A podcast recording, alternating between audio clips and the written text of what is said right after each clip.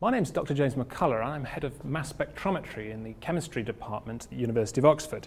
And I've got a particular interest in plants and the compounds that you find in plants, and also the mechanical structure of plants and how these can be used in technology.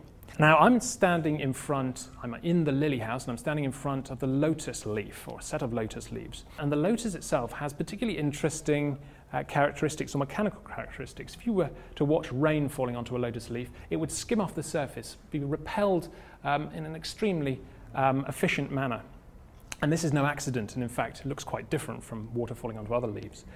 The reason uh, was not something we could understand until the advent of an analytical technique called scanning electron microscopy in the 1970s.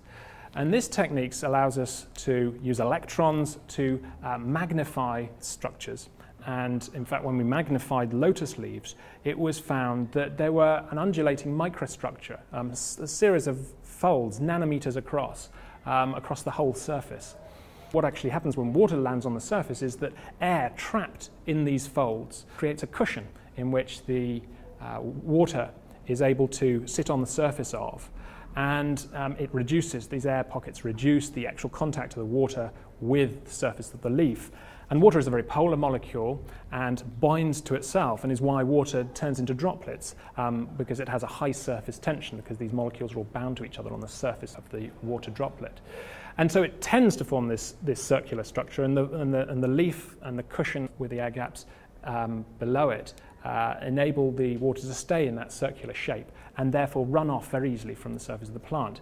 In so doing, it takes with it dirt and bacteria and other harmful or non useful materials on the leaf surface.